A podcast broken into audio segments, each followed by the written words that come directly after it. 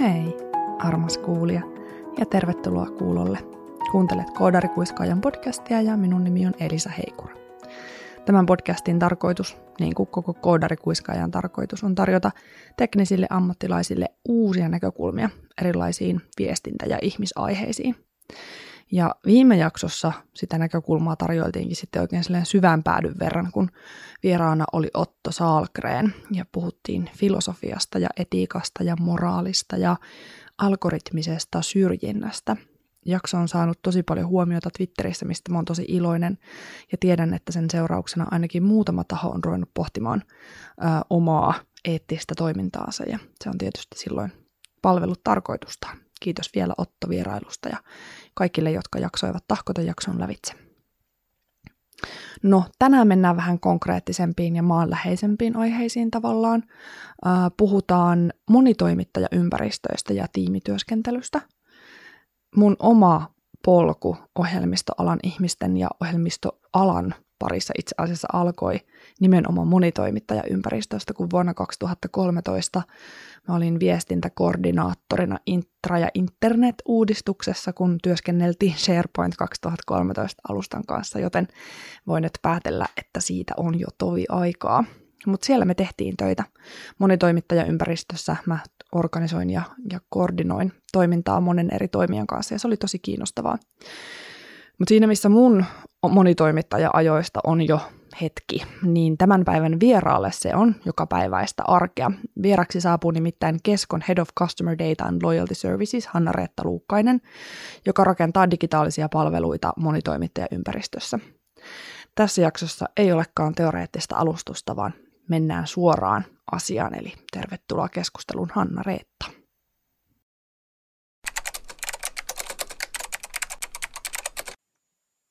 Lämpimästi tervetuloa Koodarikuiskaajan podcastiin, Hanna-Reetta Luukkainen. Kiitos paljon. Mukava olla täällä. No on tosi mukava saada sinut vieraaksi ja kerro taas ensin meidän kuulijoille, että kuka sä oot ja mitä sä teet. Mä oon Hanna-Reetta ja mä tuun K-ryhmästä. Siellä titteli on Head of Customer Data and Loyalty Services, hirveän pitkä. Ja tota, meidän, meidän tiimi vastaa keskon asiakasdatasta ja sen hallinnasta ja sit lisäksi tämmöisistä lojaltipalveluista, niin kuin me niitä kutsutaan, eli, eli tota, meidän kanta-asiakkaille suunnatuista palveluista. Joo. Niin, tota, semmoinen. No kun nyt kuitenkin aika monen ihmisen taskusta löytyy plussakortti, niin se tarkoittaa vissiin sitä, että aika iso osa Suomen kansasta kuuluu teidän tiimin, niin kuin, tai aika ison osan Suomen kansasta dataa kuuluu teidän tiimin niin kuin käsiteltäväksi. No joo, toki täytyy nyt mainita, että, että sitähän ei kukaan sillä tavalla pääse suoraan katsomaan, että nyt Elisa ja Elisan data, vaan että se on tosi, tosi säänneltyä. Mutta tota, mut siis joo, kyllä, eli siis se, mitä, mitä siihen liittyy, nämä hallinnan prosessit ja sitten, että miten esimerkiksi meillä jäseneksi liitytään tai, tai tota, minkälaisia, minkälaisia preferenssejä me susta lojalti-asiakkaana kerätään, niin tota, semmoiset asiat on meidän pöydällä. Joo. Yeah. No minkälaisia projekteja te siellä teette? Mitä kaikkea Keskolla on tekeillä? Ja, ja onko jotain semmoisia palveluita tai ä, digiprojekteja, jotka olisi jotenkin, olla kuulijoillekin tuttuja, että mitä te olette rakentanut siellä? Joo, meillähän tota, me toimitaan kolmella toimialalla, eli meillä on niin tämän päivittäistavara, kaupan lisäksi, niin meillähän on tämmöinen niin rakentamisen ja talotekniikan toimiala, eli siellä sitten monille varmaan on tuttu K-rauta, Osalle saattaa olla tuttu myös Onninen, ja siellä on esimerkiksi meillä iso verkkokauppa, jonka nimi on OnShop. Ja, tota, ja sitten sen lisäksi me ollaan myös autokaupan toimija, eli me ollaan Suomen suurin autojen maahantuoja. Ja tota, siellä saattaa olla osalle kuulijoista tuttu sellainen palvelu kuin K-lataus, mikä on myös, myös tota, tämmöinen meidän, meidän kuluttajille suunnattu autojen lataukseen liittyvä palvelu. Ja tota, näiden lisäksi on tietysti monia monia muita digitaalisia palveluita, ruoanverkkokauppaa, kruoka.fiitä, mobiilia ja näin, että tota, todella paljon on palveluita. Ne, mitkä kuuluu sitten meidän tiimin työpöydälle, niin on tämmöinen kuin uusi, uusi.plussa.fi ja sitten tämmöinen kuin K-ostokset, mikä on osa tätä K-ruokakokemusta. Joo. No voisin kuvitella, että aika moni on K-ostoksista ainakin viime aikoina kuullut, koska se on ollut aika pinnalla näiden erilaisten hiilijalanjälki ja, ja niin kuin sen, eikö se nimenomaan K-ostoksiin liittyvä tämä tämmöinen, että pystyy näkemään hiilijalanjäljen ja toisaalta myös esimerkiksi vaikka eikö tämä viimeisin ollut tämä tämmöinen suolan määrä, Joo. suolan määrää käsittelevä palvelu. Joo, kyllä, ne kaikki löytyy sieltä, nämä mittaristot, eli palautetaan asiakkaalle se asiakkaan oma data takaisin ja yritetään tehdä se mahdollisimman ymmärrettävällä tavalla, että sitä kautta pyritään tuoda lisäarvoa siihen asiakkaan jokapäiväiseen elämään. Joo. No, teillä on siis tosi valtavia projekteja ja varmasti myös niin kuin, tosi paljon tekijöitä, olettaisin ainakin, niin miten, niin kuin, no ensinnäkin paljonko, osaako kertoa, tai saako kertoa, että paljonko teitä on tekemässä näitä projekteja, ja miten teidän niin kuin, tiimit ja työympäristöt koostuu? No tota, tarkkaa lukumäärää tietysti se elääkin ihan viikosta joo. toiseen jopa, niin tota, en tällä hetkellä pysty jakamaan nyt suoraan, mutta joo, kyllä meitä, kyllä meitä niin kuin aika paljon on, kun laitetaan kaikkien toimialojen kaikki kehitystiimit yhteen.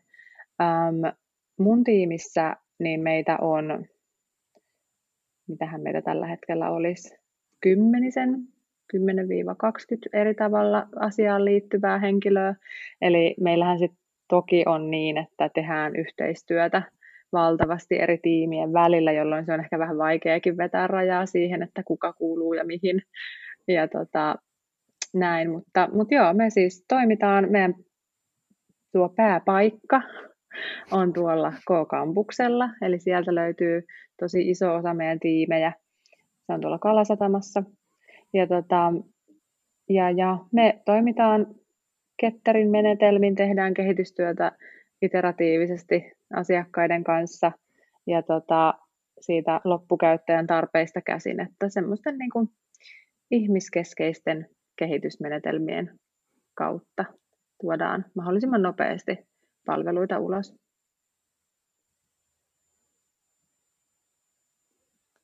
Joo. Joo, tuohon mahdollisimman nopeasti liittyen heti heitänkin sinulle tämmöisen vaikean kysymyksen, joka Sippis kysyi, että, että tämmöinen kysymys, joka varmaan ehkä toistuvasti kuulettekin, että koska saadaan ei-kuittia plussakorttiin, ilmeisen toivottu pizza. No tätä, tätä kyllä on toivottu. Tota, en voi tarkkaa aikataulua julkaista, mutta sanotaanko, että work in progress. Kannattaa Sitä käydä mahdollisimman usein siellä kaupassa, niin voi aina sitten tutkia, että koska se on tullut. Aivan loistavaa. No tota, teillä on siis ainakin mun ymmärryksen mukaan siis toki in-house-tekijöitä, mutta sitten tosi paljon konsultteja, ja konsultteja vielä tosi monesta eri firmoista, eli tämmöinen multivendor-ympäristö. Miten te olette päätynyt tähän ratkaisuun, että teillä on paitsi in-house-tekijöitä, niin konsultteja ja konsultteja vielä monista eri taloista, ja miten se toimii? Joo, meillä, meillä tota, tehdään multivendor-ympäristössä paljon töitä ja, tota, ja tietysti niin kun tarvitaan paljon tekijöitä, niin harvoin on sitten mahdollisuuttakaan, että, että tota, kaikki tulisi samasta paikasta. Ähm, me ehkä kärsitään siitä, mistä moni muukin suomalainen firma tällä hetkellä, että, että tota, ohjelmistokehittäjiä on liian vähän verrattuna siihen, kuinka paljon tarvitsisi olla. Ja, mm. ja näin ollen niin kun ollaan sitten tota, turvauduttu hyvien kumppanien kanssa tehtävään yhteistyöhön. Um, omasta kokemuksesta voin kertoa, että toimiminen monitoimittaja ympäristössä, tämmöisessä multivendor-tiimissä on hirmu, hirmu palkitsevaa ja antoisaa, ja me ollaan ainakin onnistuttu kokoon tiimejä todella onnistuneesti, että tota, um, itsellä ei oikeastaan ole mitään muuta kuin vain hyvää sanottavaa. Ja näen, että se on myös riskienhallinnan näkökulmasta aika hyvä asia. Se tuo semmoista tietynlaista jatkuvuutta ja, ja, tota, ja niin, koen, että, että se on kyllä tosi hyvä, tosi hyvä juttu ollut meillä.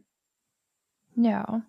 No tuohon riskienhallintaan liittyy osaltaan sitten ehkä Juuson kysymys, kun Juuso halusi tietää, että, että miten tämmöisessä monitoimittajaprojektissa hallitaan sitä, että osaaminen kehittyy eri firmojen tyyppien välillä ja miten niitä konsultteja niin kuin sitoutetaan tekemiseen. No tota, tietysti mm, talot kouluttaa tekijöitään omaan tahtiin, mutta ehkä no ainakin itse koen, että, että tota, omissa tiimeissä, missä on missä olen tämmöisessä ympäristössä toiminut, niin sit sitä osaamista on jaettu siellä niin kuin projektitiimin kesken, että jos, jos joku käy koulutuksen liittyen vaikka saavutettavuuteen, niin sitten sitä osaamista tuodaan siihen projektitiimiin, vaikka siinä olisikin muista taloista ihmisiä, että, että ainakin itse olen päässyt todistamaan tämän tyyppistä tekemistä. Ja ehkä painottaisin sitä, että, että ainakin omissa projekteissa, niin myös sit siinä rekryvaiheessa, kun kootaan tiiviä, niin, niin siinä ihan sitten tuodaan se esiin, että tässä tulee olemaan tällainen ympäristö, että meillä on jo olemassa olevat tämän tyyppiset tiimin jäsenet, niin miten tämmöinen ajatus tuntuu, että, että se myös pitää olla tietysti hyvin selvä siitä tilanteesta, että sitten ei tule väärinymmärryksiä. No nappaan tuossa kiinni, kun sanoit, että rekrytointivaiheessa, eli konsultit siis samalla tavalla rekrytoidaan kuin in-house-tekijätkin, vai minkälainen se prosessi on? No ainakin omissa, omissa tota, tiimeissä näin on, että, että tota, mietitään sitä, että mitä ollaan oikein tekemässä, mitä halutaan saavuttaa, mikä se on se asiakasarvo, mitä me nyt yritetään tuottaa tässä tietyssä kehitystriimissä. Ja sitten, ja sitten siitä lähtökohdasta lähdetään miettimään, että millaista kyvykkyyttä me tarvitaan, löytyykö sitä talon sisältä, minkälaista talon sisältä löytyy, mitä tarvitaan lisää ja, ja tota, ja sitten lähdetään kartoittamaan, että, että tota, mistä sellaista voisi löytyä. Ja tota, niin, me ollaan kyllä ainakin ihan, ihan siis toteutettu tämmöisiä rekry, rekryhaastatteluja. Että tota, sit siinä on kartoitettu sitä, että okei, millaista kokemusta, millainen motivaatio, kuulostaako projekti kiinnostavalta ja tota, mi, miten, miten voitaisiin voitaisiko siitä löytää semmoinen hyvä match ja tämmöisen aika perinteisenkin prosessin kautta. No joo, se kuulostaa hyvin niin kuin siltä, miten tavallaan ikähän se järkeen, koska kyllähän sitä tietysti toivotaan, että se ihminen on samalla lailla sitoutunut ja kiinnostunut siitä projektista, olipa hän niin kuin työntekijä vai, tai vaan ihan kuin ostettu työntekijä, niin, niin ihan samanlaistahan semmoista yh, niin kuin yhteistyön ja sellaisen yhdessä tekemisen tunnun tunnusteluahan se rekrytointi on joka tapauksessa. Mm, no, kyllä, kyllä. M- tiedän, että ainakin osa kuulijoista miettii ja itseä ehkä eniten kiinnostaa se, että, että mikä saa sitten sen vaan kallistumaan niin kuin jonkun tahon tai tekijän puoleen, että ikään kuin mikä on niin kuin ostajan näkökulmasta tärkeää, kun hankitaan tekijöitä talon ulkopuolelta? No tietysti siihen vaikuttaa niin kuin hirveän moni asia, mutta tota, jos mä en nyt ota kantaa tämmöisiin, niin kuin, mitkä ei ole omaa, omaa syväosaamisaluetta, nämä tämmöiset niin kuin sopimustekniset ja, ja tämän tyyppiset asiat, mitkä, mitkä sitten on meillä muiden vastuulla, mutta sitten se, että, että jos mietitään sitä vähän niin kuin mitä äsken avasin siitä, että mikä on se tarkoitus, niin siitä näkökulmasta kartoitetaan sitä, että okei, mitä, mitä henkilö on tehnyt, minkälaisia asioita siinä hänen osaamisessaan, että kyllä se, niin kuin se skillsetti on se, mitä, mitä ainakin omissa projekteissa on tähän saakka haluttu ostaa, että mm. tota, mikään muu ei ole merkannut yhtä paljon kuin se, mutta kyllä sitten ihan siis semmoiset, myös semmoinen kartoitus, että jos meillä on vaikka jo olemassa oleva tiimi, niin tuntee sen ja sitten miettii, että olisiko, olisiko tässä sellaista, sellaista hyvää lisää siihen olemassa olevaan komboon, mikä meillä on. Ja että mitä tämä, mitä henkilö voisi siihen tuoda, miten tämä vie sitä tiimiä niin kuin taas askeleen ylöspäin ja niin kuin yhden level, levelin ylöspäin osaamis- tai sitten niin kuin tekemismielessä. Joo. No mitä sitten soft skills-puoli tuommoisessa multivendor-toiminnassa, että minkälaisia ikään kuin ei-teknisiä taitoja konsultilla olisi hyvä olla, että on soveltuva tämmöiseen monitoimittajaympäristöön työskentelemään? No tämä on, tämä on mielestäni tosi hyvä kysymys. Ää, ensinnäkin siis sen takia, että, että ne soft skillsit usein jää ehkä liian varjoon. Mutta mm. tämmöisessä ympäristössä, missä mekin ollaan, me ollaan yli 80-vuotias firma. Ja, ja se, että isossa organisaatiossa, niin asiat ei aina mene niin kuin ehkä haluaisi, että ne menee. Ei yhtä nopeasti, mitä haluaisi, että ne menee. Taustalla saattaa olla legacia, pitää pystyä niin kuin, ottaa se haasteena eikä semmoisena niin kuin, raskaana painolastina. Että pitää, pitää pystyä ajattelemaan sitä asiaa niin, että tästä tehdään nyt uutta, mutta meillä saattaa olla jotain juttuja, mitkä ei ehkä salli sitä, että me mennään niin kuin tästä tuhatta ja sataa heti eteenpäin. Että et semmoisia asioita mä oon ainakin kartoittanut itse tämmöisissä niin rekry, rekrytilanteissa, että miten se henkilö suhtautuu tuommoisiin asioihin. Ja sitten tietysti ihan semmoisia tiimityötaitoja, että, että kuinka pystyy suhtautumaan esimerkiksi siihen, että priorisa- prioriteetit saattaa muuttua ja, ja miten, millaisia vastuita haluaa muuten ottaa siitä tekemisestä. Et esimerkiksi meillä, niin, tota, niin esimerkiksi niin näistä tiimirituaaleista, niin, niin tiimi jakaa vastuita, että se ei ole aina minä, joka vedän retron, tai se ei ole aina minä, joka vetää daily, vaan se on, se on semmoista yhteistä, yhteistä tätä vastuujakoa myös semmoinen, semmoinen puoli kehityksestä. Joo. Sanoitkin tuossa, että teillä tehdään niin ketterin menetelmin, niin kuulosti hyvin paljon Scrumin peruspalikoilta, retrot ja dailit. Uh, onko teillä siis, käytetäänkö ihan virallisesti Scrumia vai onko teillä joku oma hybridi? No meillä on kyllä kieltämättä tämmöinen oma hybridi, että me, me jonkin aikaa kokeiltiin myös SAFE-mallia, mutta todettiin aika nopeasti, että se semmoinen niin kuin ihan, ihan niin kuin lainopillinen toteutus niin ei toiminut meidän tiimissä. Mutta mut sitten siitä, ne ollaan tehty semmoista mukautettua versiota, toki ennen sitäkin jo niin toimittu tota, agilein menetelmin, mutta mut joo, tämmöinen hybridimalli, missä tietyt rituaalit on ja tietty suunnittelurytmi on, tietty suunnittelusykli on, mutta tota, mut jo ei ole semmoista tiettyä oppikirjamenetelmää, mitä nyt tässä pilkun tarkasti noudatettaisiin. Varmaan ihan hyvä niin. No, miten sitten sanoit, että, että sitä niin kuin jo kartotetaankin, että ihmiset ymmärtää tämmöisen multivendor-ympäristön, kun he tulee, ja sitten, että sä oot havainnut, että esimerkiksi osaamista jaetaan, mutta onko sitten koskaan ollut niin kuin selvästi haasteita siinä, että on monen eri toimijan, törmääkö kulttuurit eri talojen ihmisten välillä, tai tuleeko jotain NDA- tai nokitteluasioita tai muuta, onko se ollut aina ihan vain smooth sailingia, vai onko siellä ollut jotain toisinaan myös jotain haasteita? Tota, mä luulen, että ehkä ennen on ollut enemmän.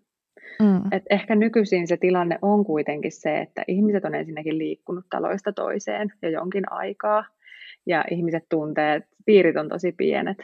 Et periaatteessa sellaiselle, niin kuin, äm, sellaiselle nokittelulle ei ole kauheasti myöskään varaa. Kuitenkin mm, sen löytää sitten edestään, jos sellaiselle tielle lähtee. Että täytyy sanoa, että itsellä ei ole ollut sellaisia kokemuksia, mutta en tietenkään voi puhua kaikkien puolesta, että meilläkin mm-hmm. sit on tietysti jo pitkä kokemus siitä, että tehdään multivendor-tiimien kanssa ja on tehty vuosia, niin, tota, niin en pysty tietenkään kaikkien puolesta puhumaan, mutta ainakin oma kokemus on se, että, että toimittajat toimii kuin olisivat talon ihmisiä ja, ja tuota, tekevät yhdessä töitä yhteisiä tavoitteita kohti ja yhteistä roadmappia toteuttaen. Ja mä kyllä itse arvostan sitä tosi paljon, että me, me niin tehdään sillä tavalla töitä. Joo, no, mutta se on tosi ihana, koska olisi tietysti tavoiteltavaa, että se päämäärä olisi suurempi kuin se osien toimimisen tai sen oman tontin puolustamisen tarve, että jotenkin ihmiset kerääntyisivät sen yhteisen päämäärän ympärille tekemään. Niin, ja mä mm. luulen, että siinä myös sitten ne talotkin voi saada siis semmoisia niin ehkä mikrotason asioita toisiltaan, että, että jos huomataan, että, että hei, te tuolla muuten itse asiassa tehdäänkin tällä tavalla tai tämmöisiä juttuja, niin sitten sitä voi myös viedä sinne toiseen taloon, ehkä siitä vähän niin kuin copy with pride, ja, ja näin sitten toisaalta kaikki kehittyy. Että onhan se mm. myös niin, että, että se pitää katsoa myös se puoli mahdollisuutena, että se ei ole, se ei ole keltään pois, ehkä päinvastoin. Niinpä. No ehdottomasti juu, koska no, niin kuin sanoit, piirit on pienet ja sitten taas toisaalta meillä on hirveä tarve niin kuin kehittyä firmoina, niin. ihmiskuntana, yhteisöinä, ihmisinä. Kyllä, niin kyllä. Sehän on vaan niin kuin onni, että pääsee oppimaan kaverilta. Juuri näin.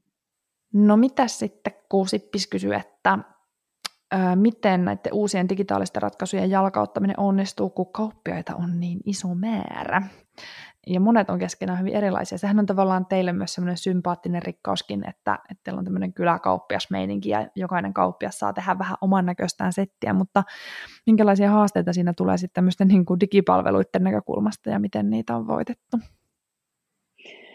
No tota, joo, se on kyllä mielenkiintoinen ympäristö, täytyy sanoa heti näin alkuun, että, että se on valtava rikkaus ja, ja tietysti ehkä myös varsinkin nyt näiden, tämän niin kuin viimeisen puolen vuoden aikana ollaan huomattu, että, että se on myös äärimmäisen ketterä, sit, kun sitä ketteryyttä tarvitaan niin kuin isommassa mittakaavassa ja niin kuin oikeasti todella isossa mittakaavassa.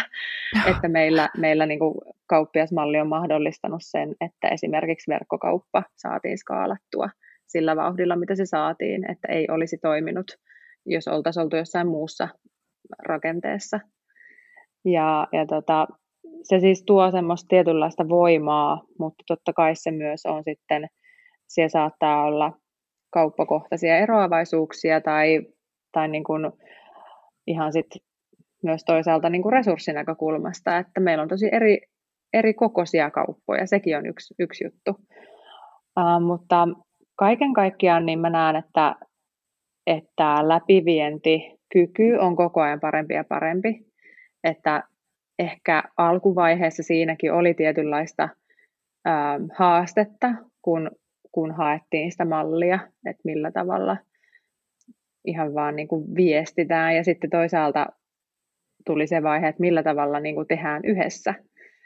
Mutta mä koen, että, että nykyisin se on, se on niin kuin tosi hedelmällistä, että, että me tehdään ihan kauppiaiden kanssa tosi paljon yhdessä, osallistetaan, riippuen tietysti aina vähän siitä, mitä tehdään, että, että jos tehdään suoraa kuluttaja-asiakkaille meneviä palveluita, niin silloin usein, usein sit ne kuluttaja-asiakkaat on vahvemmin siinä kehityksessä, mutta toki me tehdään myös kauppiaille palveluita, ja, ja tota siinä niin meillä on erilaisia suunnitteluryhmiä, erilaisia sparrarikauppiaita, joiden kanssa sitten mennään niin kuin ihan, ihan prototyyppien tai vaan piirustusten kanssa läpi, että hei, miltä tämä tuntuisi, onko tässä järkeä, miten sä näet, miten tämä voisi helpottaa sua tai sun, sun työntekijöitä, että et sitten se on niin kuin tosi monipuolista se yhdessä tekeminen. Wow. Um, mitäs toi, toi on tietysti hirveän kiinnostavaa varmasti monen näkökulmasta, koska kaikki tietää, miten paljon K-ryhmän verkkokauppa kasvoi koronan vuoksi, niin miten se saatiin niin nopeasti polkastua? Mikä sen sai aikaan, että se, se niin kuin pystyt, että noin nopeasti pystyttiin vastaamaan siihen kysyntään? No nyt tietysti niin joudun puhumaan vähän kollegoideni suulla. En itse ole siinä ihan niin ytimessä ollut. Mutta, tota, mutta sit sivusta sain siis seurata sitä, kun mentiin niin kuin kymmenien kauppojen viikkovauhdilla, skaalattiin ylöspäin.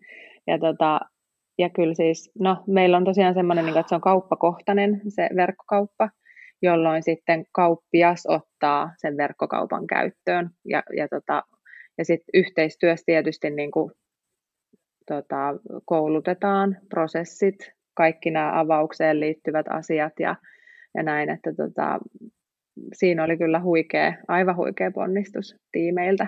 Ja siinähän tietysti myös sitten ää, saatiin upeasti apua esimerkiksi meidän B2B-kaupan Kesproon puolelta. Että sitten kun siellä näytti siltä, että ravintolat alkaa sulkea, niin sitten sieltä tuli tukea toisaalta sinne verkkokaupan, kuluttajaverkkokaupan puolelle. Mutta kyllähän se, kyllähän se niin kuin koetteli rajoja ihan, ihan siis monella tapaa sekä, sekä tota, mm, nopeuden ja, ja tämän puolella, mutta sitten ihan myös teknisesti, niin olihan se aikamoinen loadi yhtäkkiä, mitä, mitä sitten tuli esim. tilausjärjestelmiin. Joo, se on kyllä jännä, tai siis niin kuin y- ymmärrettävä, ei niinkään jännä, mutta tosi hienoa, että miten nopeasti se käynnistyi. Itse huomasi ihan niin kuin kuluttajana, kun meni käymään kaupassa, että kuinka nopeasti sinne ilmaantui, ilmaantui noi, tota, nämä ostosten keräilijät katukuvaan ja yhtäkkiä se on niin kuin ihan arkipäivästä, että siellä keräillään pahvilaatikoihin kaikki ostokset, se on jotenkin siistiä. Um, mitä sitten, minkälaisia vinkkejä sä antaisit konsulttitaloille? Me tuossa vähän jo puhuttiinkin siitä, että, että tavallaan, että minkälaisia, että ne on enemmän just niitä teknisiä osaamisia ja taitoja, mitä, niin kuin, mitä te rekrytoinnissa mietitte, ja sitten just niitä sosiaalisia tai soft skills-puolen juttuja, että miten toimii tiiminen ja muuta, mutta onko jotain muuta semmoista, että niin kuin, mihin tämä multivendor-toiminta on menossa, että mitä vinkkejä sä antaisit, jos on joku vaikka aloittava konsulttitalo, jotka haluaisi konsultteja tuonne kentälle, että mihin kannattaisi nyt kiinnittää huomiota, mitä pitäisi olla osaamispaletissa, mitä tarvittaisiin lisää tai mitä vähemmän? No tietysti niin kuin yksi juttu, mitä, mitä ei voi koskaan, koskaan korostaa liikaa, niin on myös semmoiset niin kuin viestintätaidot. Että, että sä osaat viestiä siitä, mitä sä teet, myös niin kuin meille, ketkä on sit siellä niin kuin liiketoiminnan puolella ei niin syvä, syvä osaajia siitä teknisestä kokonaisuudesta. Niin se on, se on ihan hirmu tärkeää ja mä oon kokenut sen itse tosi arvokkaaksi, että, että sitten pystytään keskustella niistä teknisistä asioista sillä tavalla, että myös sitten itse pystyy viemään sitä asiaa eteenpäin ää, enemmän liiketoiminnan kielellä. Ja, ja ehkä sen kokonaisuuden hahmottamisen taito, niin se on myös tosi tärkeää, vaikka tulee ihan vaan, vaan konsulttina niin sanotusti tekemään mm-hmm. töitä, niin sitten se, että, että on kiinnostunut siitä toimialasta ja ymmärtää niitä vaikutuksia, niin, niin se on ihan hirveän tärkeää. Ja toisaalta myös osoittaa sitä kiinnostusta, niin, niin tota, kyllä mun mielestä voi ihan, ihan tota, osoittaa myös sitä toimialakiinnostusta sille asiakkaalle, että ei, ei sitä tarvitse myöskään niin kuin miettiä niin, että no mä nyt teen vaan tätä, mitä mut on tänne ostettu tekemään. Etenkin tämmöisessä tilanteessa, missä meilläkin, niin meillä on niin kuin jatkuvan kehityksen tiimejä, että, että tota meillä, meillä se ei ole niin semmoista aina semmoista projektikohtaista, vaan tota, meillä on ihmisiä, ketkä on ollut vain konsultteina meillä töissä monta vuotta. Että siinä, siinä tullaan niin tutuksi ja siinä tullaan niin, niin tota siihen, siihen niin kuin kiinni siihen, myös siihen toimialaan ja siihen yritykseen, että, että tota, se on tärkeää myös se kokonaisvaltainen ymmärrys. Joo, ja, ja niin kuin monesti asiat on enemmän liitoksissa toisiinsa kuin mitä me tullaan edes ajatelleeksi, että se on hirveän hyödyllistä ymmärtää syvällisesti. Joo, ja varsinkin niin kuin meidän tilanteessa, kun meillä, meillä on se tilanne, että meillä on paljon myös vanhempia järjestelmiä, vanho, vanhempia systeemeitä, niin sitten se, että myös osaa ymmärtää sen, että no jos me nyt tehdään tämmöinen kaiken tämän päälle, niin miten se saattaa vaikuttaa, miten, minkälaisia kerrannaisvaikutuksia siitä saattaa olla tulevaisuuteen, jos jotain halutaan vaikka uudistaa tai jos jotain halutaan tehdä toisin, niin tota, semmoisten, semmoisten ymmärrys, semmoisten flagääminen niin on hirmu, hirmu tervetullut. Hmm.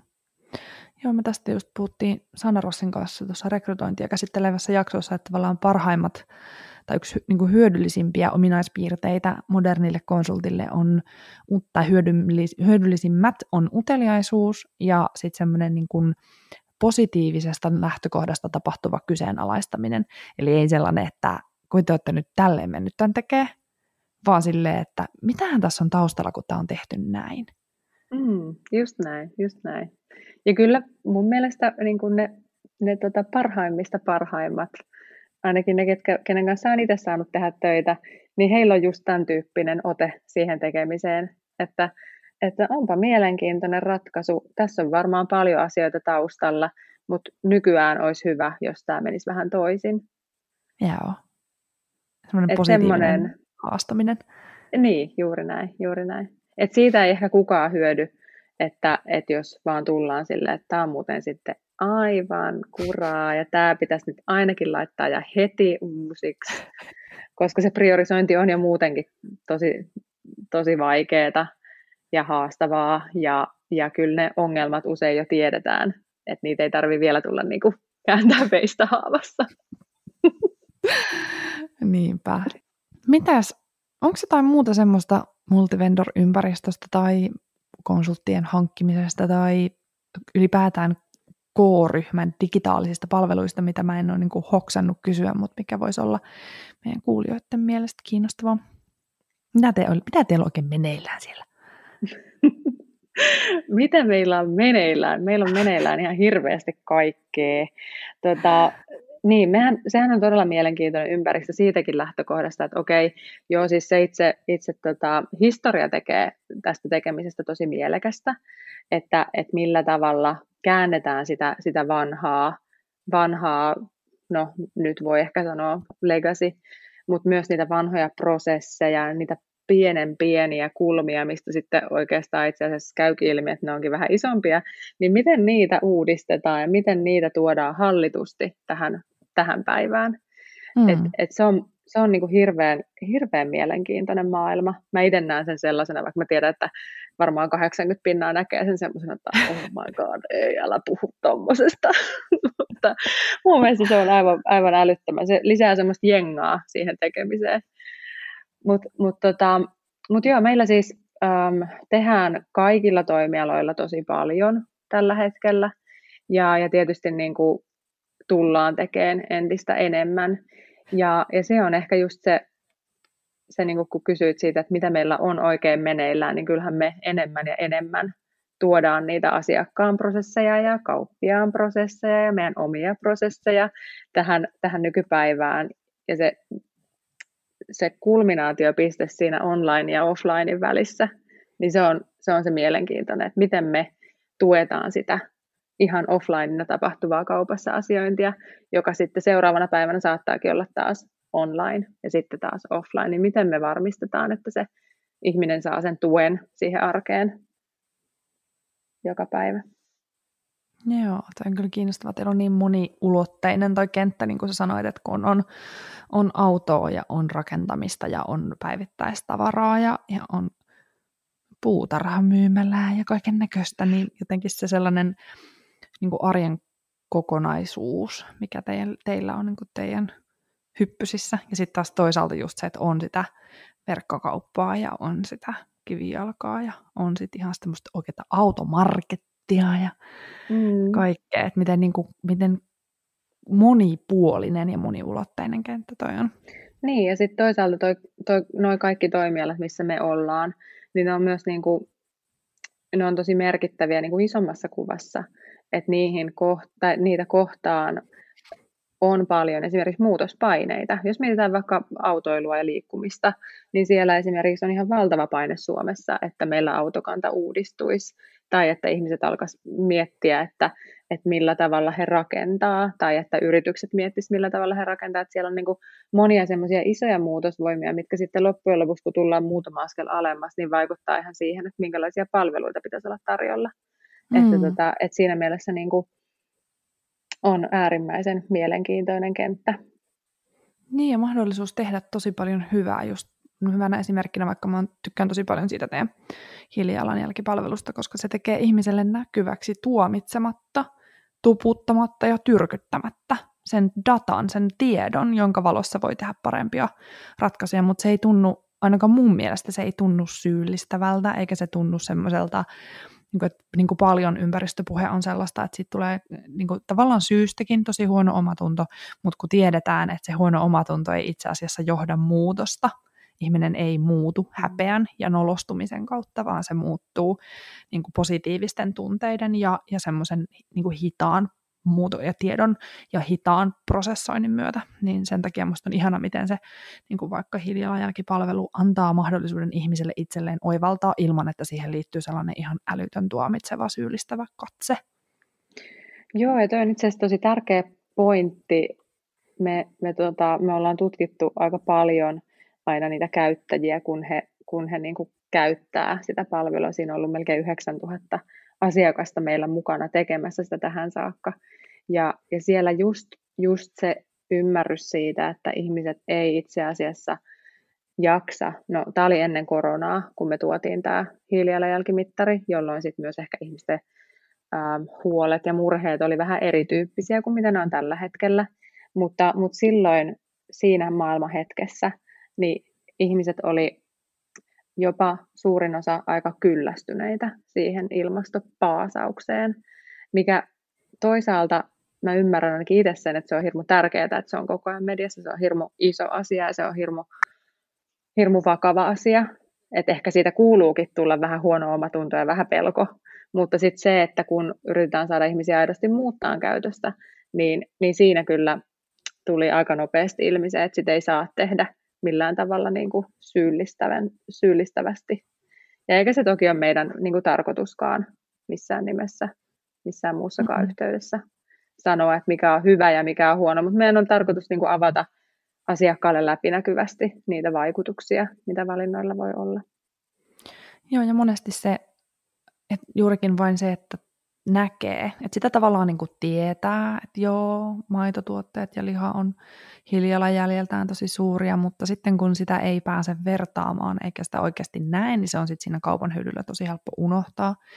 Ja, ja tota, puhuttiin tuossa aikanaan ouran vaikutuksesta ihmisen elämään, että jos yhtäkkiä unidatassa oikeasti näkee sen nukkumisen tai alkoholin vaikutukset, niin se on ihan eri asia kuin se, että sä tiedollisesti tiedät, että nukkuminen olisi hyvä tai alkoholin käyttöä pitäisi ehkä vähentää, niin sit se, että, että ihmiselle on niin paljon, se tekee sen niin kuin kouriin tuntuvaksi, se tekee sen läheiseksi ja ymmärrettäväksi.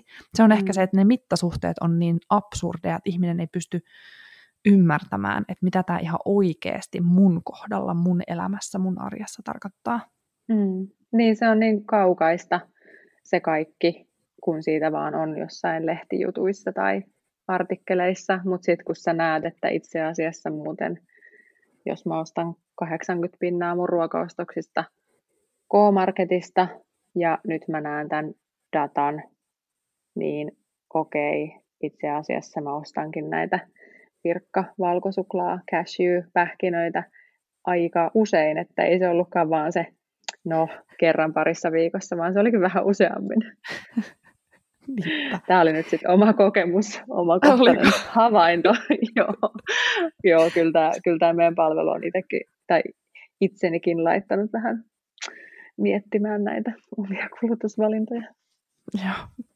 Ja sitten se on jännä, että me puhuttiin tästä mun miehen kanssa itse asiassa meidän perheen suurin hiilijalanjälki tulee maidosta ja maitotuotteista, eikä suinkaan lihasta, niin kuin mä alun perin ajattelin. Että vaikka on siirrytty kohti niin kuin kevyempiä vaihtoehtoja, kasvisvaihtoehtoja ja muuta, syödään toki lihaakin jonkun verran, mutta siis että niin kuin enenevässä määrin.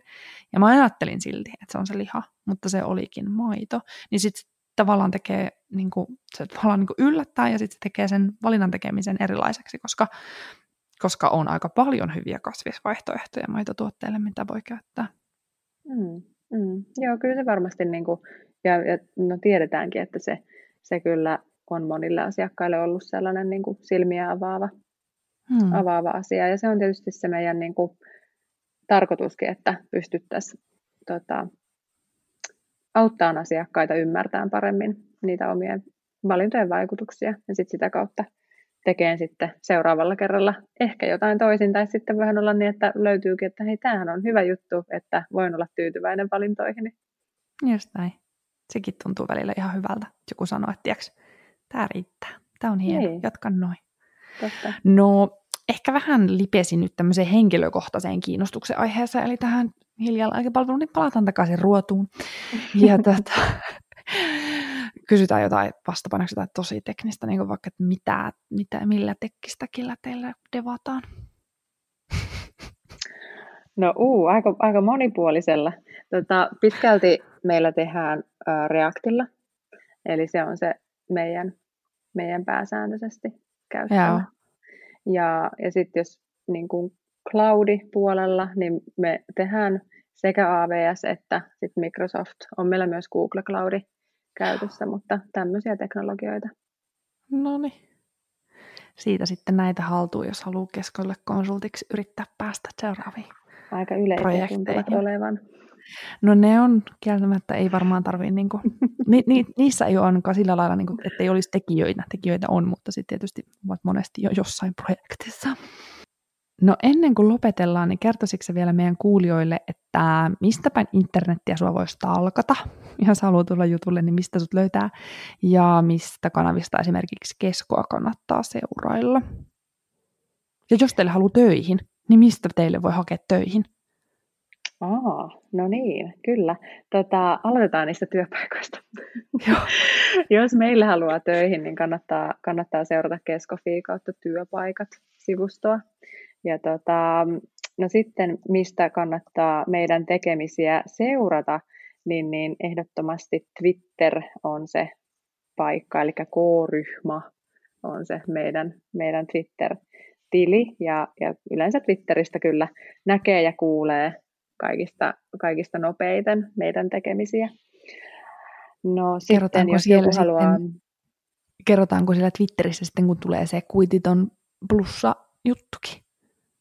No kyllä lupaan, että kerrotaan. No niin, sinne, sippis. K-ryhmä, anteeksi, jatka vaan. niin, että sitten jos joku, joku jostain syystä haluaisi meikäläistä seurata, niin Twitteristä löytää H. Luukkainen on nimi. Ja, ja tota, LinkedInissä voi aina laittaa, laittaa viestiä Hanna Reetta Luukkainen. Ja tota, no, voi ihan, ihan tota, vaikka sitten laittaa sähköpostiakin, jos joku vielä sellaista käyttää. No niin, näillä. Laitetaan show notesihin vielä linkkejä, niin sieltä voi käydä sitä stalkkaa. Kuka se oli ja mikä se oli ja mistä se nyt löytyi, niin sieltä sitten mm. löytyy. Ihan mielettömän paljon kiitos. Tämä oli tosi valaisevaa ja kiinnostavaa päästä kurkistamaan Keskon palveluiden elämään. Kiitos kun tulit käymään vieraana. Kiitos. Kiitos paljon. Oli mukava olla. Hauskaa syksyä. Samoin. No sellainen kurkistus Keskon digipalveluiden rakentamiseen ja monitoimittajaympäristöön Hanna Reeton kanssa. Mä ajattelin tämän kerran konkreettiseksi kokeile tätä tehtäväksi poimia tuolta Hanna Reeton puheesta sellaisen kohdan, jossa hän mainitsi, että, että sen löytää edestään, jos käyttäytyy monitoimittajaympäristössä toisia toimittajia kohtaan jotenkin epäystävällisesti tai ei tiimityön hengen mukaisesti. Ja tämä ajatus siitä, että sen minkä taakseen jättää, sen edestään löytää, on tosiaan IT-alalla, niin kuin Hanna-Retta sanoi, tosi keskeinen, kun piirit on niin kamalan pienet. Joten mä ajattelin haastaa sut pohtimaan tämmöisen niin kuin one degree of separation ajatuksen henkisesti tai mukaisesti, että moneenko IT-taloon sä oot linkittynyt. Tiedät varmaan tämän six degree of separation ajatuksen, että jokainen maapallon ihminen on linkittynyt jokaiseen maapallon ihmisen korkeintaan kuuden ihmisen kautta, eli sinun ja Barack Obaman välissä on korkeintaan kuusi vai jopa viisi ähm, toista tai muuta ihmistä. Mutta jos mietitään Suomen pienempiä piirejä, niin monenko IT-taloon sä löydät linkin lähipiiristäsi yhden ihmisen kautta? Jos mietit sun kollegoita, sun entisiä työpaikkoja, sun entisiä kollegoita ja heidän entisiä työpaikkoja, niin montako, monenko IT-taloon sä saat itsestäsi linkin vain yhden ihmisen kautta? Siitä piirtyy aika hämmentävä kartta siitä, miten lähellä me toisiamme täällä ollaan. Mä jäin nimittäin itse miettimään tätä, että mikä on mun, monenko IT-taloon mä itse linkityn ihan niin kuin itsenäni, en edes kenenkään toisen ihmisen kautta.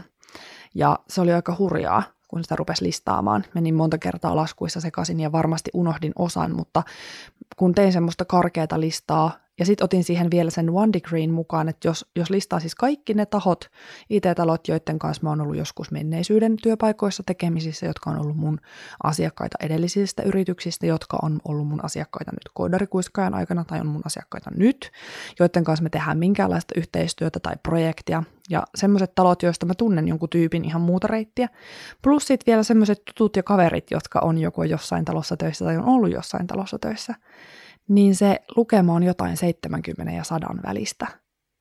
Ja se on tosi iso määrä ensinnäkin IT-taloja, ja sitten vielä kun miettii paljonko silloin tö- väkeä töissä, niin se on tosi iso määrä ihmisiä kaikkinensa, joihin se ketju ei ole kauhean pitkä. Ja siitä tulee samalla tietysti kaiken tämän alan ja verkostoitumisen kauneus, että on aina joku, jolta voi kysyä, on aina joku, jonka kautta voi päästä jutulle jonkun semmoisen ihmisen kanssa, jonka kanssa olisi mielenkiintoista tehdä yhteistyötä, jota olisi kiva haastatella podcastiin tai jonka kanssa olisi muuten vaan mielenkiintoista vaihtaa ajatuksia. Mutta siitä tulee myös se vastuu. Vastuu siitä, että se oma maine ja oma tekeminen on sillä tasolla, että se viesti, mitä itsestä tuolla puhutaan, on positiivinen ja, ja hyvä. Niin se oli jotenkin pysäyttävää ja kiinnostavaa. Mutta kiinnostaa tosi paljon kuulla, että moneenko IT-talon sä löydät omasta arjestasi linkin yhden ihmisen kautta, niin laita tulemaan joku luku, jos tohdit, vaikka kohdarikuiskaajan Slackissa tai vaikka Twitterissä, että Elisa-Liisa nimimerkille. Mutta semmonen, One Degree of Separation suomalaisista IT-taloista. Mitä, mitä tapahtuu, kun rupeat piirtämään karttaa? Jaahas, se olisi sitten semmonen jakso. Lämmin kiitos Hanna-Reetta. Oli ilo saada sut vieraaksi ja oli tosi kiinnostavaa kurkata sinne Keskon digipalveluiden arkeen. Hanna-Reettaa voi seurata Twitterissä at Luukkainen ja LinkedInissä Hanna-Reetta Luukkainen. Ja Keskoa kannatti myös seurata Twitterissä at K-ryhmä. Sieltä voi sitten tutkailla, että koska se kuititon K plussa saapuukaan. Lämmin kiitos Eeppolle teknisestä tuesta ja jakson editoimisesta niin kuin aina. Kiitos myös kaikille, jotka lähetti Kodarikuiskaajan Slackissa kysymyksiä. Ja niitä voi aina lähetellä. Kodarikuiskaajan Slackissa muist, yritän muistaa aina käydä kertomassa, että ketä on tulossa vieraaksi ja siellä pystyy omia toivekysymyksiä esittämään. Niin tuu säkin sinne osoitteesta koodarikuiskaaja.fi kautta Slack löytyvän linkin avustuksella. Ensi jaksossa vieraana on Petri Heiramo. Hän on tämmöinen eräänlainen agilen grand old man, vaikka ei olekaan mikään old man, mutta hän on siis Suomen ensimmäisiä tai ensimmäinen certified scrum trainer ja, ja nähnyt agilen valon jo siis 4-16 vuotta sitten. Heiramon Petrin kanssa keskustellaan tiimiytymisestä ja tiimeistä ja siitä, minkälaista on oikea tiimityö ketterässä ympäristössä. Ja puhutaan myös vähän siitä, että onko tämmöiset teennäiset tiimiytymisharjoitukset oikeasti tarpeen. Jos on palautetta tai mitä tahansa muuta asiaa, niin sitä voi aina antaa Twitterissä at Elisa-Liisa, LinkedInissä Elisa Heikura ja sähköpostilla elisa at koodarikuiskaaja.fi ja toki myös siellä koodarikuiskaajan Slackissa, minne pääsi sieltä koodarikuiskaaja.fi kautta Slack-osoitteesta.